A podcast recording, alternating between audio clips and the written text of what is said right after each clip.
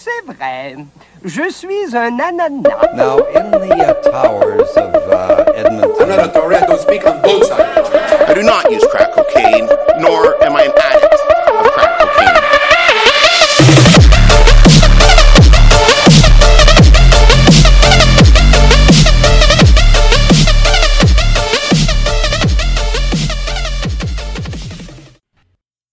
Hey everybody, welcome back to Histories and Mysteries. I'm Jessica, And I'm Janelle. and uh, today we are on our second episode of Georgia Tann, uh, who ran a baby selling ring. Baby selling. There's also a great deal of foster care reform that nobody cares about but me because I have a depressing job. Hooray. Now you're in charge when someone needs to call the police. Hooray. I have I met a person who was like, I've never called 911. Like I can't even imagine, you know, having to do that. And I was like, I I've called them twice today. like me and fucking Doris down at dispatcher on a first name basis. I'm just like, hey, what's up? It's me again. I called 911 once and gave my name, and they were like, oh, you're calling from like name of my organization, right? I was like, oh, god damn it. Like, I'm, I'm on a first name basis with the 911 lady. and you've got a pretty common last name. They shouldn't be able to pick you out that fast. No, not there's like you know nine thousand of us running around here. Nope, just gave my name, and she was like, "Oh, it's you again. How's your night?" I was like, "Well, I'm calling you." so not so so not good. great. You know, Janelle, no one ever gets stabbed at my workplace. Did you work out of your living room now? Yes, but I've never gotten stabbed in it. the point stands. Last time, where we left off with Georgia Tann, she was stealing babies from hospitals.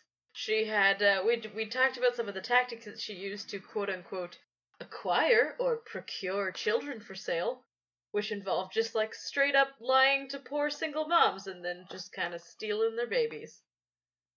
Georgia, though, despite being an open baby napper, gained a lot of recognition and admiration in the greater community for her work.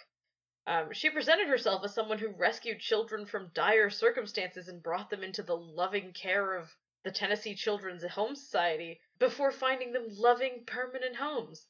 She was genuinely adored by not only the people of Memphis, but uh, by almost everyone who'd heard of her work. Which is, I can tell you from experience, not the typical reaction.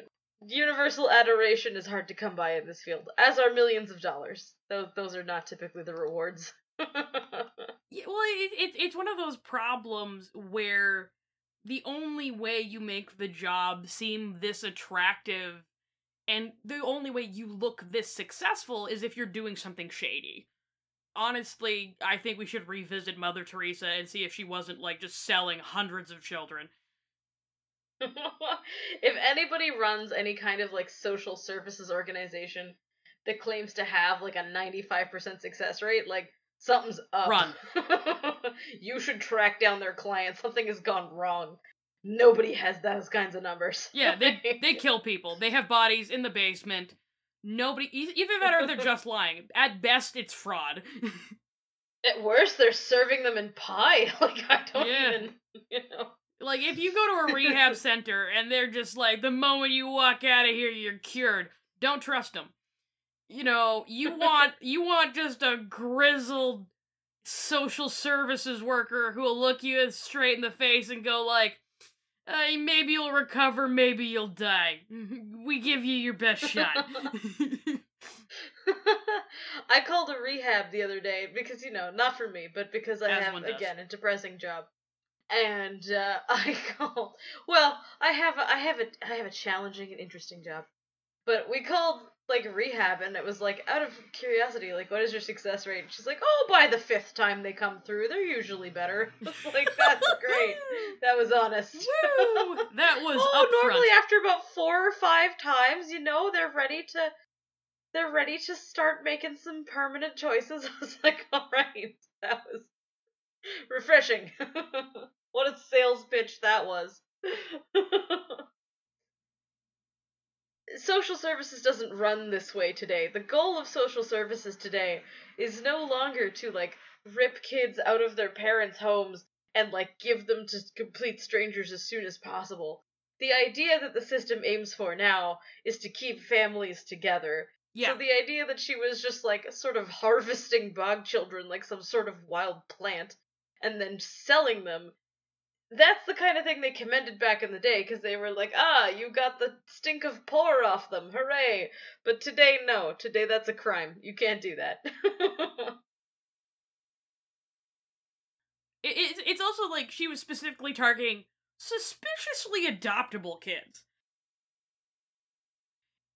you should be immensely suspicious of any adoption or foster agency that claims to exclusively have blue blue-eyed, blonde-haired, polite Christian children with good dispositions. Like that that's human trafficking. That's Yeah. what that is. A hundred percent. And they like absolutely not. That's not how that works.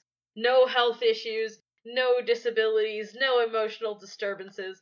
Just a lot of healthy, robust, pink cheeked white babies whose parents happen to tragically die in car accidents. Yeah, Absolutely not. That's not real. yeah, if you if you go to an adoption agency and it all looks like Norman Rockwell, uh uh that's sketchy. Uh uh Leave. Leave. There's somebody's tied up in the basement. Like, leave. That's not great. But Georgia Tann was so influential and so adored, she was personally commended by First Lady Eleanor Roosevelt. Wow. And she actually scored a personal invitation to the inauguration of President Truman. Like, I this lady guess. had influence. She had ties. Connections. Like this she wasn't just some like do-gooder in some corner of Memphis. She was leveraging her reputation as being like savior of the white children. She was leveraging this to get National fame. political connections for herself. Yeah, she Mhm. was she was milking this for all it was worth. I'd personally avoid that much attention, but you know, you do you, boo. Nobody really looked under the hood long enough to to figure out something was up with this. I mean, some of the kids who ended up in her care genuinely were orphans or genuinely were unwanted, and she did do like some very limited in-state adoptions for the agreed upon $7 fee. And she did take some kids from abusive or neglectful homes. Even if you did come from a shit background and this was, you know, being removed from the home was probably the right choice for you, ending up at the Tennessee Children's Home Society would not improve your circumstances. For one thing, not every child was adopted out to a starry eyed, wealthy, infertile couple in their 40s living in the Upper East Side of New York City. Not every kid who came through the Tennessee Children's Home Society got a lifetime of expensive piano lessons in private schools and ended up as a professional wrestler. Um, it's almost like those parents are in low supply on average. Well, and they got the premium kids, but there's only so many premium kids to go around. Many, many of the hard to place or less desirable, quote unquote, this is not me grading the desirability of children, this was Georgia Tann. Many of the quote unquote less desirable children ended up in some pretty chilling circumstances. Low grade. You can say low grade. Low grade, like you they're can say corn or eggs. coffee, you know. Grading. Just Jessica sitting outside an elementary school grading children like they're wheat. yeah, I just I just you know, do it exactly like you do with eggs where like you have a little circular measure cut out of a out of a board and you gotta see if their head fits through it and what shape it is. That's a grade A child right there. Uh, literally unattractive was a reason that they would be undesirable. She was like, well, that's a funny looking one. Uh-uh. Can't sell that for top dollar. kids who had health issues, kids who had behavioral issues from, you know, a lifetime of poverty and trauma. Too asymmetrical to have parents. Absolutely not. You are a little droopy. Um, Lopsided. so Georgia knowingly No um, sold children to pedophiles and child abusers for their own purposes. oh, And she's oh yeah, we're jumping straight in. She was horrific. There was nothing this lady would not stoop to. I needed There was I needed a little bit more foreplay before that one, Janelle. I'm sorry, there's just no way to beat around the bush on that one. Like she had a she had a cadre of local pedophiles that would buy children off of her for I don't know, use your imagination. She had a literal pedophile ring? That's amazing. She would sell them the hard to place kids. Like she really didn't give a shit about these kids at all. You could have some of the lumpy ones. She did not care whether these kids lived or died. She cared about getting a profit from them. And if she couldn't sell them to a, like a, a wealthy couple, if she couldn't get top dollar for them, she would basically sell them as overstock. Like it was horrific. She also sold children to farms for use as child labor. Like you could just buy them in bulk. Uh, do they come in a bundle? I maybe I I could see her offering a sale. Jeez, I mean, how how much farm do you need labored? It's that's the question. Things weren't actually any better for the kids while they were waiting for adoption or placement or sale as it is. While they were actually in the care of the Tennessee Children's Home Society, they were regarded as little more than commodities for sale and sh- conditions were unbelievably harsh. She was not careful with the merchandise. You said the statistic last time, and it took a while to judder around in my brain because I was not a math major. But she had like perhaps 500 deaths and full, sold like 5,000 kids? Yeah, it's not That's- great. Your odds are not fantastic. That is not a great ratio. Soldiers come home from war at better odds than that. yeah, like you there are there are Like, battalions in from World War One that had fewer fatalities. No, literally. Just to give you an idea of how little Georgia Tann gave a shit about the welfare of her like the children in her care, she made her first child sale in 1924, but she purchased a large cemetery lot to bury deceased children in 1923. oh, So before she sold a single kid, she had already purchased their graveyard. that's a level of forethought that I don't really care for. No, no, it's that's not good planning. It's like when you get a Sims family and you just build a large graveyard first, you're up to no good. Yeah, if you buy a graveyard in Sims before you buy a toilet, mm, you're not playing for the right reasons. You're up to some nonsense. They don't even have a home for these kids at this point. She's like, I need a car, I need some like political connections, and I need graves. Like, what the fuck? like, was this a private graveyard? Uh, yeah, she bought her own graveyard. She had her own little grave plot. That's kind of how they did it. She got a big, giant cemetery plot to bury deceased children. Just at this point, I'm just wondering, like, is anyone logging how many kids she's burying? Well, that's kind of the problem is that she doesn't bury them all because she knows how suspicious that's going to look. But for most of Georgia's tenure as director of the Tennessee Children's Home Society, they didn't actually have their own residential facilities. They were just sort of a facilitator. The kids were scattered across public institutions and a loose network of foster homes overseen by Georgia. Conditions at these homes were absolutely horrific. The children endured every kind of physical, emotional, mental, and sexual abuse imaginable. Georgia herself is said to have molested some of the girls who came into her care. It's not clear how credible that is, or if that was just like an anti lesbian statement. Yeah, it's hard to Um, say. It's hard to say where that actually comes from, but it's entirely possible. She just sucks. I, I don't. If you told me she ate some of the kids in her care, I'd be like, yeah, probably. Yeah, well, because the thing is, like, does it seem in character? Like, in the sense that she had a gaping hole where her soul should be? Absolutely. I don't think she would restrain herself from doing anything that fucked up purely on the basis of morality. But, like, just because you're a bad person doesn't mean you're attracted to children. No, so this is this is some reports that were there. You know, take it as you will. What we do know is that it's believed that many children actually died from the physical and sexual abuse. Sick children were denied medical care and medicine, and even when the children were examined by doctors, the doctor's recommendations were completely ignored. Deaths from easily treatable conditions like diarrhea were very commonplace among kids with the Tennessee Children's Home Society. You shouldn't be pooping yourself to death in 1924. I know it's a long time ago, Yeah. but it's not that Like, long. what, what is this, the 1600s? like, No, like you know, we're we're we're past the Spanish flu influenza. Like we're getting into a better understanding of modern medicine. No, kids are just having diarrhea to death in, you know, the 1940s. Nobody seems to notice. dying like a medieval serf. Kids who turned out to be disabled or developmentally delayed simply disappeared. Their records were often destroyed.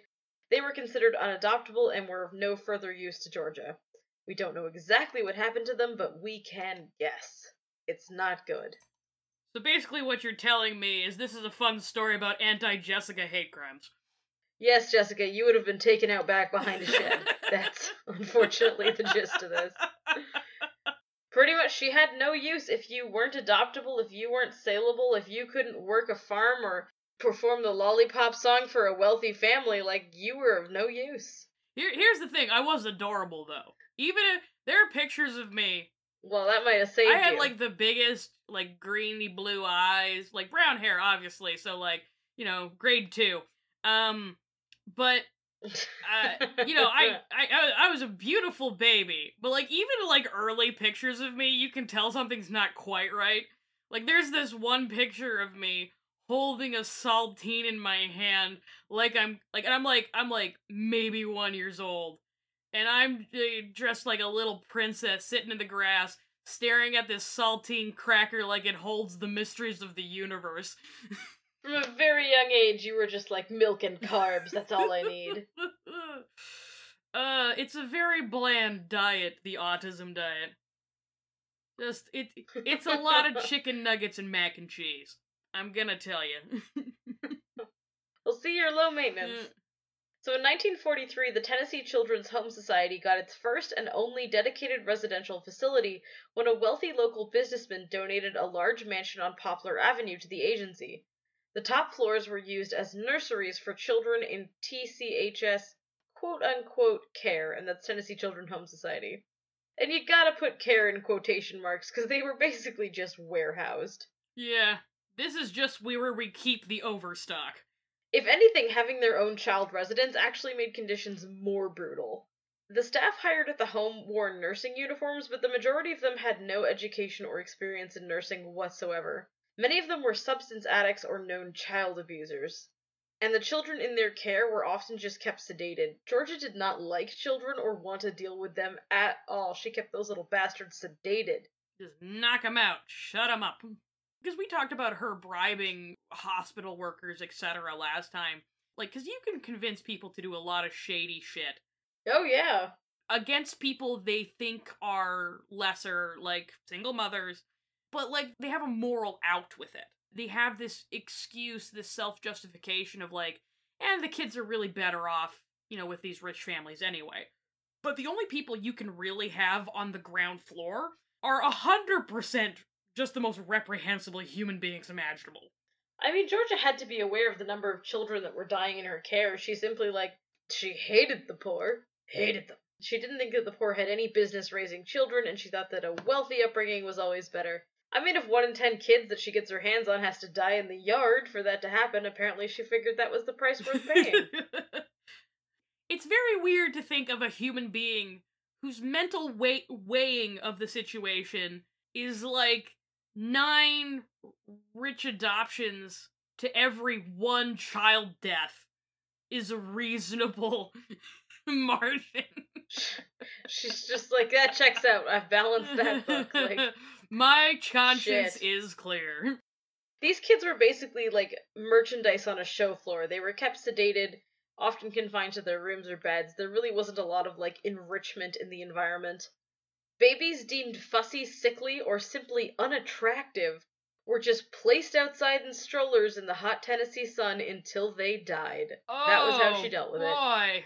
If you had colic, you got the sun. We're gonna parbroil you. she was creative about the way she got rid of some of these kids. I mean, if like if you were too old for death by stroller in the sun, she'd just stopped feeding you. Many children died of starvation there. Dark.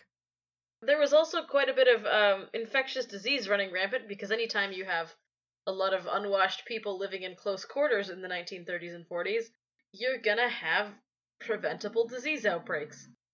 This just feels like a bad model for running a business. Like I guess I guess that's not really the point here, but like I don't want to dwell too much on like that is just terrible. Like these kind of massive disease outbreaks, at a certain point that's got to be a threat to your staff and your other product. Grade A or grade B, like you're good. Cholera's cholera. It doesn't care. Right, like the the morality's obviously horrific, but the financials also don't make sense. If you've got half the kids being taken out by dysentery, like they're on the Oregon Trail, you're out a lot of money. at a certain point, this just has to be contempt. Oh, you just hate them. You just don't care what happens to them. So many children actually died in George's care that during the 1930s, Memphis had the highest infant mortality rate in the country. And this was directly due to the high rate of deaths connected to the Tennessee Children's Home Society. That is statistically fascinating. That should have gotten a lot more attention. No, you'd think somebody would have fucking noticed. They're like, huh, I wonder why Memphis is a hotbed of child death. Like, you know. Yeah, but also has one of the most prestigious child adoption centers in the country. That's weird. You'd think somebody would see that in a Trivial Pursuit game and be like, somebody should really look into that. That's Yeah, weird. that's incredibly strange. And it's it's weird to think like in the modern day how many lives have been saved just thanks to comparable and easily accessible statistics. Some fucking nerd is like, oh yeah, way too many people die at this hospital. They're poisoning them for sure. Like, Because that's the thing is like we can actually measure because our, our our statistical models are so sophisticated now. We can measure excess deaths, like to the point where like Yeah. we we know that there's a fair amount of like hospital serial killers. When I was gonna say, whenever there's like a nurse who gets it in her head that it's time to start killing some old folks, they can catch them just by like running deaths and hospital shifts through a computer. They're just like, well, it, it is awfully suspicious that Doris always seems to be working when somebody dies mysteriously, and you're like, ah, well, Doris has killed 14 people. But no, it took a long time for anybody to figure this out. Nobody wanted to, to cross Georgia Tann. She'd also just straight up take your kids, so that's a pretty powerful incentive.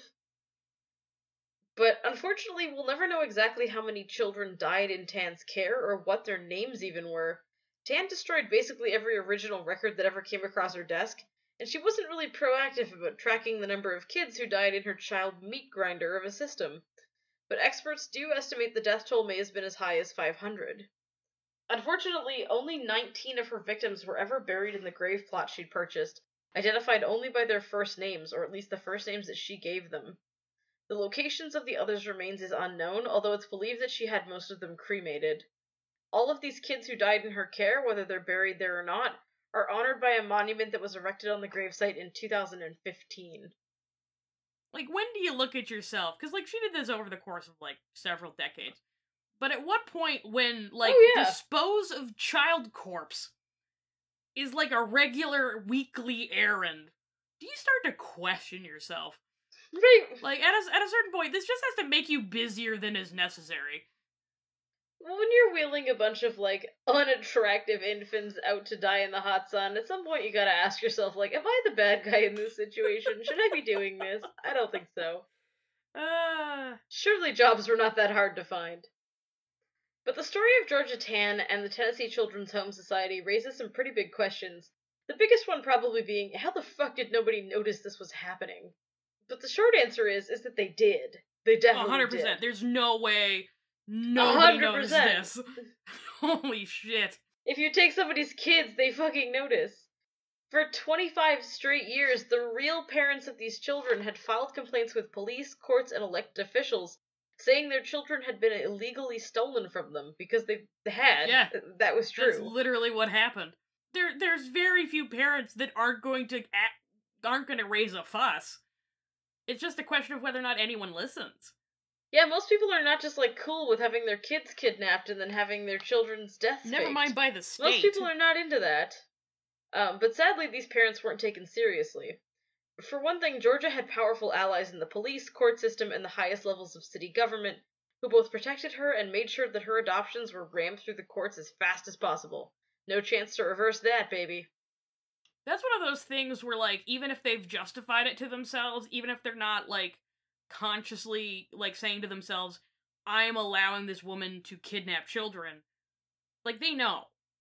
Like, there's a standard. There's a mens rea standard in uh, the legal profession where you're still guilty if a reasonable person in your circumstance would have noticed. Like, I, I think a reasonable person would have fucking noticed. The only way you don't quote unquote know, like the only way you're completely blindsided by this is if you are intentionally not putting two and two together.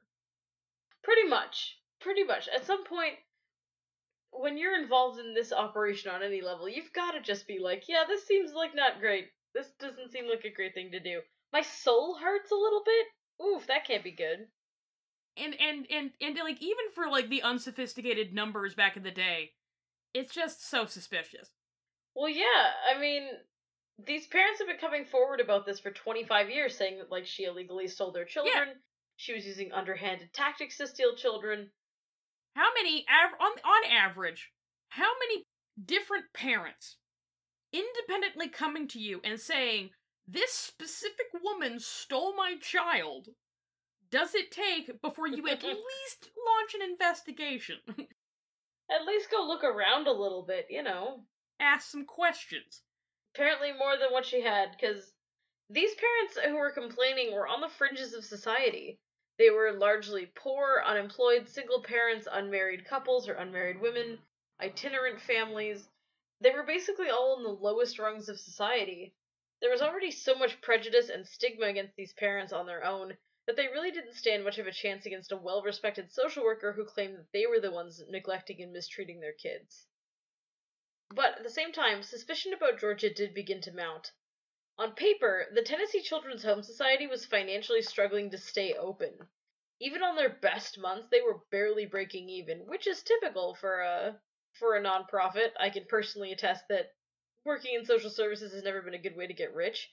But Georgia was being ferried around town in hired Packard limousines. That started to raise some eyebrows. weird It is weird. Many of the adopted parents also started started to notice inconsistencies in the information they'd been given about their children. Things like their children's medical conditions or even their ages just didn't match what they'd been told.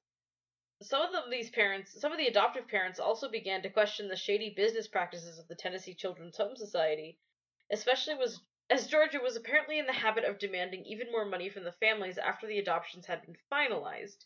which is unbelievably weird like why are you trying to attract It's extortion. It's just extortion. like are you just trying to attract attention to yourself Well, Georgia had a trump card against these families. Basically, if the families noticed inconsistencies in their adoptions, or if the families refused to like continue paying more fees and money to Georgia, she threatened that the adoption would be nullified and the children would be taken from them. oh People obviously got very attached to their children and weren't willing to risk getting them taken away, so they would either hide from Georgia or they would pay the fees. She kept coming back to be like, no, I need more money for this. No, I need more money for this. Um, if you wanted to keep your kids, sometimes you just had to deal with it. So she's basically getting like baby related kickbacks by extorting a feeling she has only heard of that of that called love. You she's Correct. just like, Yes, that's ah, right. you have an emotional attachment to this child. What if I use that to hurt you? that's healthy. The love of a parent for a child. That sounds like something profitable. In time, the professional reputation of the Tennessee Children's Home Society started to crumble. In 1941, they lost their formal endorsement from the Child Welfare League of America, which is a huge deal. The Child Welfare League of America is an organization that's basically the go-to authority on which child fair that on which child welfare nonprofits and agencies are legit. If you don't have their endorsement, or at least if you didn't have their endorsement back in the day, you weren't shit, basically. So this isn't like this is more like like a teachers association. It's not like these are our A plus teachers. It's more like this is a person who's qualified to work in a classroom. Yeah, I mean, uh, in its decision, the Child Welfare League noted several major issues they had with the way the society was operating.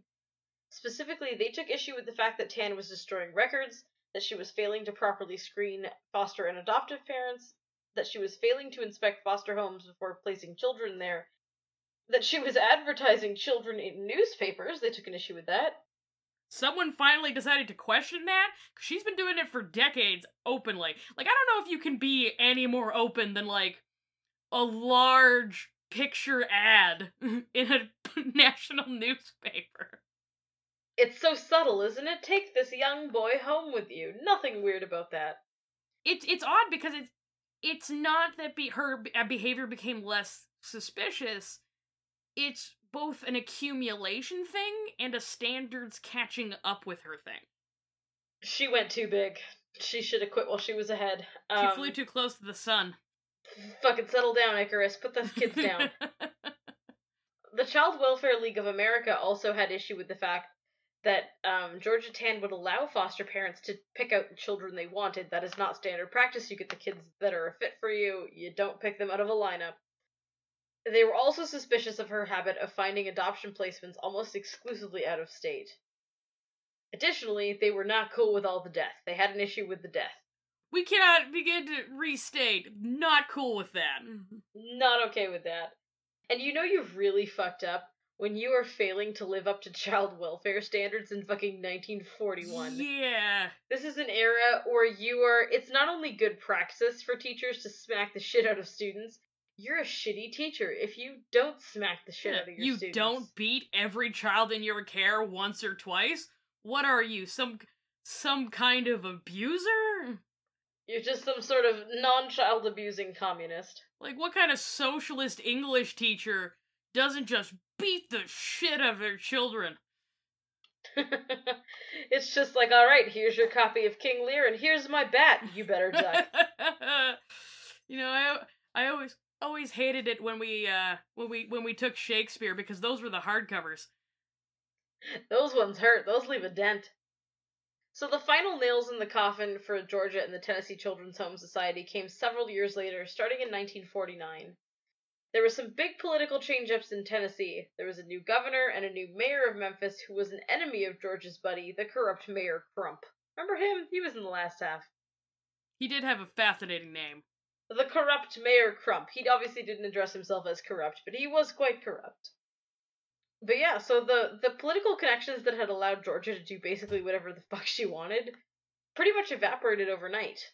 A social worker named Ann Beals happened to notice that the infant mortality rate in Shelby County, which is the county that contains Memphis, had a fucking astronomical infant mortality rate compared to the surrounding areas. And this seemed to be driven by the children dying from preventable diseases in Tennessee Children's Home Care uh, residents. One outbreak of dysentery at the society killed 40 to 50 children. Oh my god. this was gosh. not a disease that children. Yeah, you shouldn't be dying from this by the dozens in the 1940s. That's we're we're well past Never that. mind when you're in an institution. No, you can't just have 40 kids drop from dysentery and not have the state like check on you. Yeah, like even back in the day, that is a notable outbreak. like that is that's a lot of dead kids. No, so the state governor realized that this red flag coincided with decades of complaints from birth parents and finally ordered a formal investigation into the s- society. Predictably, the investigation turned up all manner of horrors.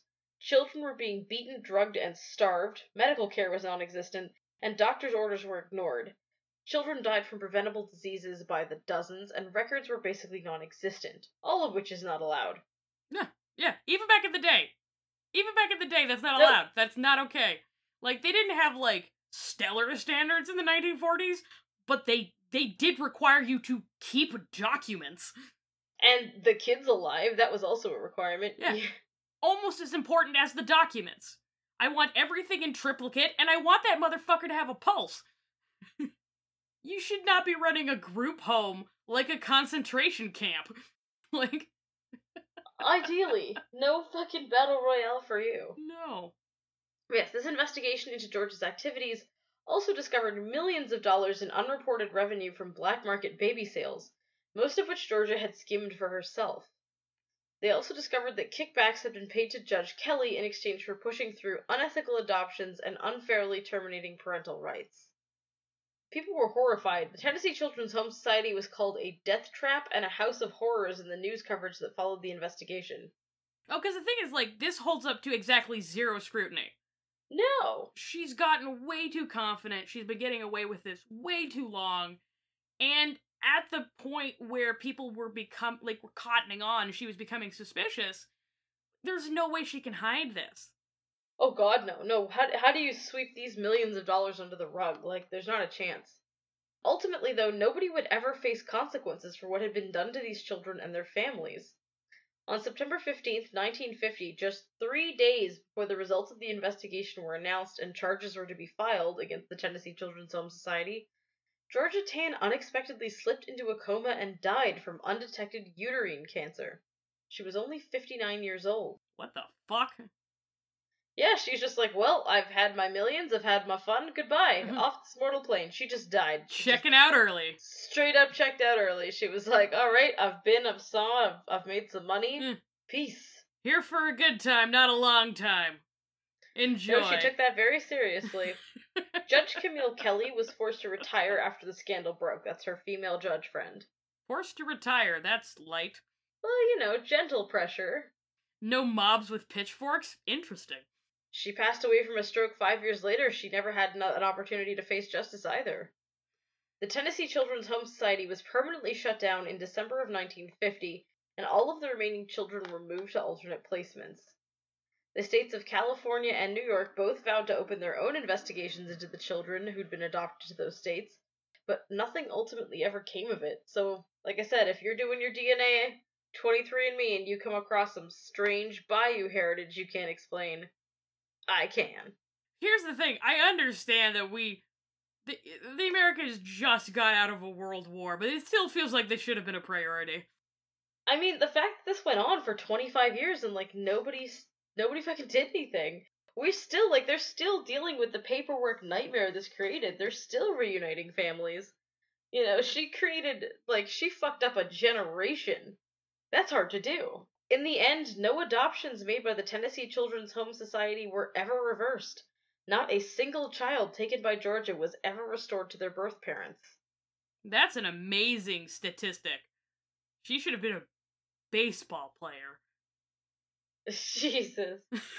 Um, But yeah, she just sort of died. Never faced charges, never came to justice. Just drove around in her limousines and then died right before they could investigate her. I mean, on the bright side, we can probably look up where her grave is and go shit on it. just another another fine gender neutral bathroom. um the best one we for- found yet. huzzah. I can, we can go fertilize her corpse. Jessica's like, I want to turn the sod a little and just poop right under it. Just, you know, s- scratch at the dirt around it like a big old cat. That's real respectful.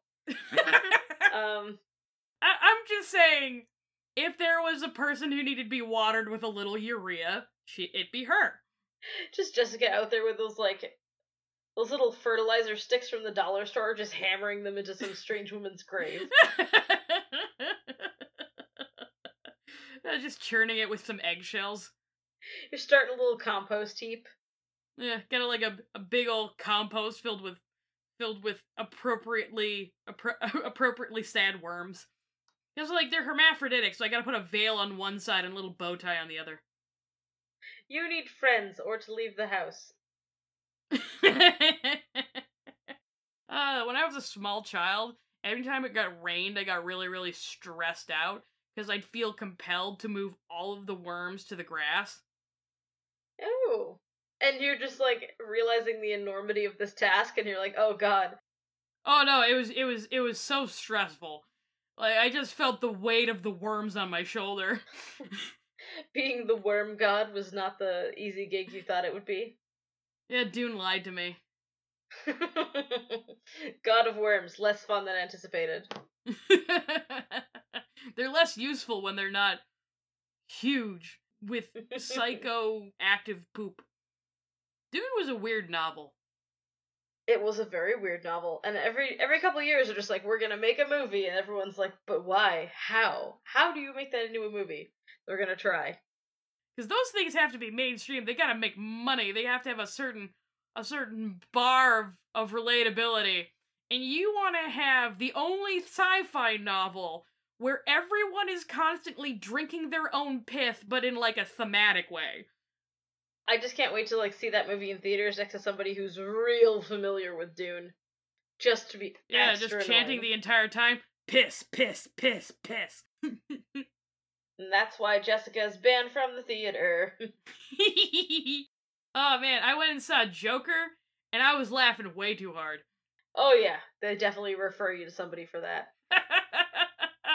like I was just I was just cackling at that if you've seen it. No spoilers, but I was laughing at that one scene with the midget and when he's Oh, crying and trying to get at the doorknob. I, I oh. was Oh. laughing inappropriately hard. And like I just hear this whisper from the person behind me. It's just like, oh my god. Jessica, you're upsetting the neighbors. But for all the horrors she committed, Georgia Tann basically built the standards of adoption in America today.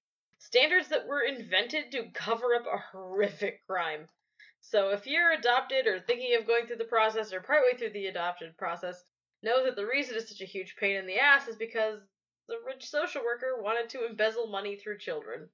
Yeah, and then we had to have fucking rules. We had rules before, but then we decided we need a lot more rules. We did. Georgia basically pioneered the concept of a closed adoption. This is an adoption where the child's original birth records and information about their origins are sealed and not accessible to either the child or their birth parents.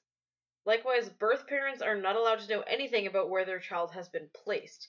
That was her bread and butter. If nobody could get mad at her if nobody knew where the fuck these kids came from. It's like playing three cup Monty, except the under the cup is a child. Falsifying birth certificates is also something Georgia Tann leaves behind as a rotten legacy. If you're adopted, there's a good chance that your true birthplace was changed to the city where your parents were living when they adopted you. It's not uncommon for birth certificates to falsify a child's place of birth or even their birth date to prevent them from learning their true identity.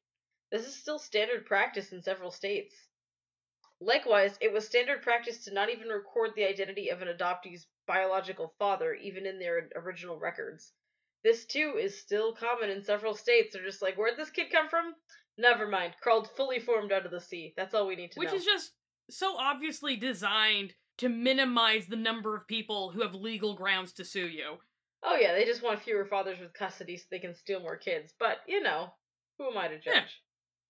In Georgia Tann's era, closed adoptions were meant to be irreversible. Adoptees were never meant to be able to unseal their original records or learn anything about their birth family, and vice versa. And we made it impossible for some reason. Shouldn't you at least be able to sue to get that right? You can now, but not back in the day you couldn't. Um, she claimed that this was done to protect the child's quote unquote privacy and prevent their birth parents from trying to come back into their lives. But why would that mean that the child's not allowed to know? She actually framed this as herself doing these parents a favor. She oh, said, boy. Oh, yeah. She said that uh, by taking away their kids and not telling them where they'd gone, she was giving the birth parents a chance for a quote unquote fresh start. Which is bleak, because, you know, you can't not be a parent. Just think about how much better off you'll be without a child who loves you. Right? It's just like, uh, uh, you know, you're gonna have this kid that's like just living in the back of your minds. Like, you're never gonna be able to scrub the memory of this child, but you know, No closure. No closure for you. responsibilities. Like she she really presented this as her like doing them a favor. She's just like they can't handle these kids. They're happier without them. I steal your children because I care about you. But again, yeah, she claims this is about privacy. The woman who created these practices was actively selling children under false pretenses, so you can decide if you think that rationale is true or not. These falsified records can create a huge fucking headaches for adoptees later on in life, by the way. Many of the kids who got falsified birth records around this time had headaches trying to obtain things like passports because you generally need to have a complete birth record to do that. So this was not harmless. Privacy restrictions around closed adoptions are slowly loosening in this day and age. They kind of have to because you can spit in a tube and find everyone you're ever related to. But uh, many adoptees still face an enormous battle to try to unseal their records and learn even basic information about their origins. Many states will still not tell adult adoptees their birth parents' identities, whether or not they have any siblings out there, or even their real fucking place or date of birth. Hasn't this resulted in multiple pairs of siblings marrying? siblings were the first ones that they kind of um, released. That was the first piece of information that they released was the ability to find out who your siblings are. For that exact reason, they were like, "Oh, they're gonna fuck. We gotta, we gotta Yeah. do something." Yeah, They there's literally know. there's literally a psychological phenomenon called um what is it um Uh, it's genetic attraction, I think, where like the more closely you are related to somebody, the sexier you will find them, because it Well, means you're yeah. probably compatible enough to have kids. Like you're close genetically, and if you're too far apart, you you no longer become like uh, viable reproductively. The reason why none of you find your mom sexy, like the reason why that grosses you out, is due to a completely contrary phenomenon I'll call the Westermarck effect. But Yes. the Westermarck effect only really kicks in. It has nothing to do with biology. It has completely everything to do with being raised together. So you can have two people who are completely not biologically related and you raise them together, they th- that will gross them right out. Like they they will not find each other attractive. But if you take two siblings and you raise them apart, That Westermarck effect never fires up. No, like the the psychological imprinting that happens between young children and close family members, it's a proximity thing. Oh yeah, that's the problem. If you're in a if you're in a city where you don't know how many siblings you have or who they are, you're at a disproportionate risk of dating your own sibling because you are gonna find them smoking. So although the scandal of the Tennessee Children's Home Society broke in 1950, it took decades for the state to start taking steps to unseal those records and reunite survivors with long lost family. Until it wasn't until 1979 that the state passed a provision allowing siblings who'd been adopted to different families to find each other. This didn't apply to birth parents, however, even if both the children and their birth parents confirmed that they wanted to meet. It made no difference. It's baffling to have a situation where one organization has been told both by the parent and the child, "Hey, I want to meet my family member," and they're just like, "No." They uh, there was this real big stigma around the biological parents of these kids, and uh, the state really dragged their feet on reuniting these children with their families. They uh, it wasn't until 1996 that Tennessee finally agreed to release adoption records to survivors who presented proof their adoptions had gone through the Tennessee Children's Aid Society, so long as their living birth parents, if they still had any, consented for the records to be released. So it wasn't until 1996 that it became possible to get your hands on a copy of your adoption records. What the fuck? Yeah, they waited. They they waited 46 years, you know. Okay. You should not allow two generations to pass on that one. Yeah, I'm just gonna say, you waited until I was six years old. No, the fact that the state waited 46 years to make records available meant it was too late for many families. A lot of survivors got their records unsealed only to discover that they'd actually been stolen from loving parents who wanted them, and then, by the way, your loving parents have already died. That was the problem. A lot of people wanted desperately to meet their families and were desperately wanted by their families, but the timing just never worked out. They just never got to spend that time together. And it feels like this is in part just because it's such an awkward thing to dig into. Not just like in terms of man hours, but in terms of politics. It's it's touchy. This the topic of what to do with adoptees who want to know more about their origins has been up for debate for some time. No, and then many surviving birth parents and siblings were just never able to locate their long lost family members. It's possible that they just didn't know where they were adopted out to because it, it's harder to search certain states' adoption records. So if they were adopted out to a more difficult state, sometimes they just never found these kids again. Other adoptees may have simply decided that they didn't want to know, but yeah, no, not everybody got this happy ending. Not everybody even got the closure of finding out that your mom died years ago. Some people just never found out. Perhaps the oddest thing about the aftermath of this story, however, is that it has basically entirely faded from the American consciousness. Which is a weird thing to forget. We still remember Waco. It's Waco. weird. It's We remember the Alamo. This woman may have killed 500 kids, and we're just like, who? Who is that? Yeah. It's Like weird. we, we know who Ted Bundy is. We we we know we know who John Wayne Gacy is. No, this lady flew straight under that radar. I think more people know that like we found like a whole bunch of corpses in Ben Franklin's house than know about her. Oh yeah, for that sure. That being said, th- those were probably anatomical studies, so I guess why that I get why that's less exciting. but still, this entire story was enti- was extremely well documented in the day. It was just breaking news. It affected literally tens of thousands of people, and yet it's just not a well-known story.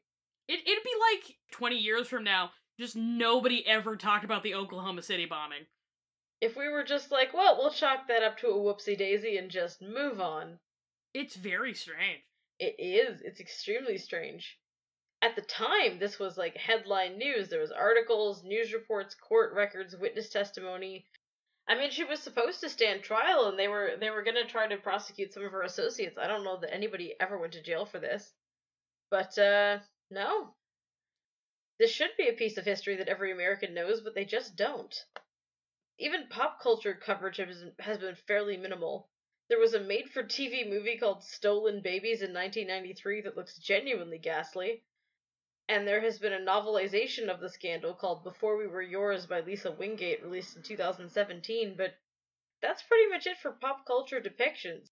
This is just not a well known story. That's amazingly below the radar for 5,000 baby sales. Yeah, just a shitty made for TV movie that came out like 30 years ago, and a novel that just exists. To quote one of the dumber, me- dumber members of my French immersion course, Qu'est-ce que la fuck? That is super dumb on both counts. But yeah, there's some nonfiction books about the story, particularly some mem- memoirs written by affected children. And there is, of course, an episode of Unsolved Mysteries about this case. But this is a piece of American history that most people know absolutely nothing about. They have no reason to care about adoption or foster for the most part. Even though hundreds of, of Georgia Tann's direct victims are still alive today, people just don't care.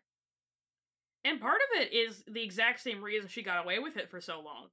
She did this to people we've decided don't matter. Um, but yeah, so ultimately, Georgia Tann has escaped consequences for her actions again. She not only died without ever facing charges, but history has kind of quietly forgotten her crimes. She should be, you know, Infamous. our nation's greatest. Uh, well, we don't live in the U.S., but she should be the United States' greatest gender-neutral bathroom, the greatest one they've ever known. And yet she's not, which means justice has gone unserved. Like I, I feel like we should almost let up on women named Karen and just switch to Georgia for a while. Georgia's a pretty solidly awful name.